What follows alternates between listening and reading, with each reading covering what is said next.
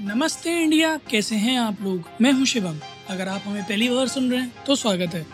इस शो पर हम बात करते हैं हर उस खबर की, जो इम्पैक्ट करती है आपकी और हमारी लाइफ तो सब्सक्राइब का बटन दबाना ना भूलें और जुड़े रहे हमारे साथ हर रात साढ़े दस बजे नमस्ते इंडिया में। किसको गर्व नहीं होता अगर उसका देश उन्नति करता है तो? किसको गर्व नहीं होता अगर उसका देश आगे बढ़ रहा होता है तो?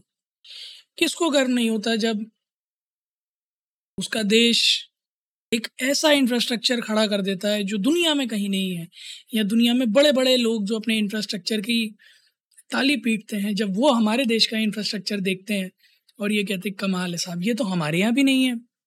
ऐसा ही कुछ आज इनाग्रेट हुआ दिल्ली की आई इंडियन ट्रेड एंड मैं देखिए फुल फॉर्म में बड़ा ख़राब हूँ यार, मैं दोबारा से पढ़ के बताता हूँ। India trade promotion organisation complex Pragati Maidan Delhi में, जहाँ पर international exhibition cum convention centre IECC complex का रीडेवलपमेंट होके आज इनोग्रेट किया गया, जिसका नाम रखा गया है भारत मंडपम। और ये एक state of the art infrastructure है। हमारे प्रधानमंत्री नरेंद्र मोदी जी ने इसका इनोग्रेशन किया एक ड्रोन के साथ और उसके बाद हवन पूजन में भी बैठे सबको एड्रेस भी किया।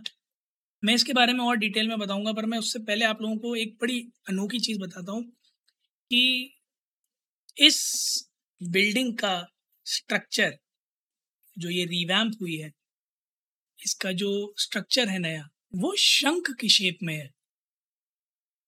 जी हाँ शंख जो लोग नहीं जानते आप लोगों ने आ, देखा होगा पंडितों को बजाते हुए तो वो शंख की शेप में है। और बड़ा ही अलग तरह का स्ट्रक्चर है। इंडिया का cultural rich cultural heritage promote करता है।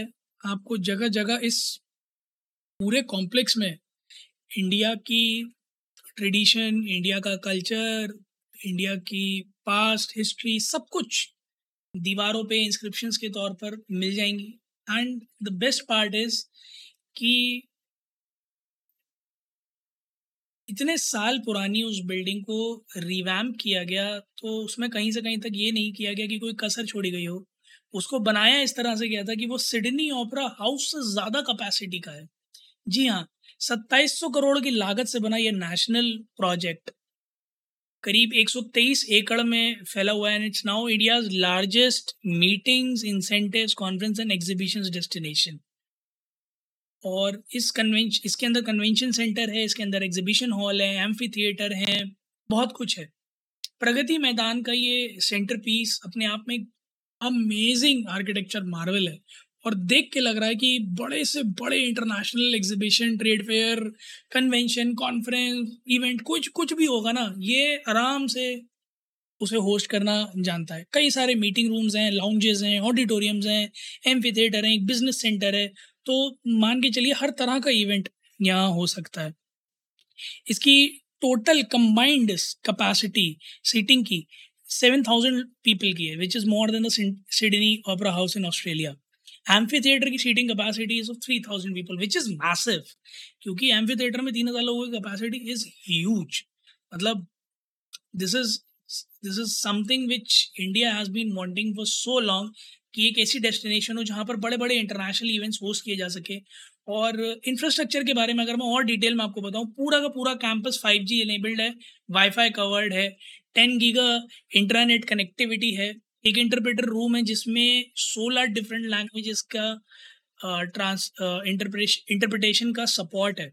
एडवांस्ड एवी सिस्टम्स हैं बड़ी बड़ी दीवार की साइज़ की स्क्रीन्स हैं बिल्डिंग मैनेजमेंट सिस्टम है ताकि फंक्शनैलिटी एकदम चौकस चलती रहे। एनर्जी एफिशिएंट बिल्डिंग है लाइट मैनेजमेंट सिस्टम है, जिसमें डिमिंग का भी है और ऑक्यूपेंसी के सेंसर है। मतलब अगर कम लोग बैठे हैं तो कम लाइटें जलेंगी, ज़्यादा लोग बैठे हैं तो ज़्यादा लाइटें जलेंगी। डेटा कम्युनिकेशन नेटवर्क जो इस पूरी बिल्डिंग के अंदर है, वो एक बिल्कुल custom state of the art designed है इंटीग्रेटेड सर्वेलेंस सिस्टम है सेंट्रली एयर कंडीशन सिस्टम है, वो भी energy efficient both in the lines of energy consumption as well as carbon footprinting तो ये बिल्डिंग अपने आप में एक न्यू एज्ड बिल्डिंग है। सेल्फ सफिशिएंट बिल्डिंग है। एक ऐसी बिल्डिंग है जिसके बारे में उंगली उठाने से पहले लोग दस दफ़ा सोचेंगे कि इसमें ये कमी है, क्योंकि जो किसी के पास नहीं है वो इस बिल्डिंग में है। तो अगर आप लोगों को मौका लगे या आप गए हो इस इवेंट में और आपने ये एक्सपीरियंस की हो बिल्डिंग और देखा हो तो प्लीज़ हमारे साथ शेयर कीजिएगा। हम कोशिश करेंगे जल्दी इस बिल्डिंग को विज़िट करने की और आप लोगों के साथ अपना एक्सपीरियंस शेयर करने की बट आप लोग भी जाइएगा। एक्स पर और इंस्टाग्राम पर अपने थॉट्स हमारे साथ शेयर कीजिएगा। क्या लगता है आप लोगों को कि क्या पहला इवेंट होगा जो इस कन्वेंशन सेंटर में होना चाहिए? या कोई ऐसा इवेंट है जो आप चाहते हैं कि इंडिया इस कन्वेंशन सेंटर में होस्ट करे? तो प्लीज़ हमारे साथ शेयर कीजिएगा। हम कोशिश करेंगे कि सरकार तक पहुँचाएँ कि ये एक इवेंट है जिसका हिंदुस्तानियों को बड़े लंबे समय से इंतज़ार है कि हिंदुस्तान में ये इवेंट हो और अब शायद हमारे पास उसके लिए एक बहुत अमेजिंग स्थान भी है तो क्यों ना होस्ट किया जाए? हमें जानकर बड़ा अच्छा लगेगा। उम्मीद है गाइज़ आप लोगों को आज का एपिसोड पसंद आया होगा तो जल्दी से सब्सक्राइब का बटन दबाएँ और जुड़े हमारे साथ हर रात साढ़े दस बजे सुनने के लिए ऐसी कुछ अमेजिंग खबरें। तब तक के लिए नमस्ते इंडिया।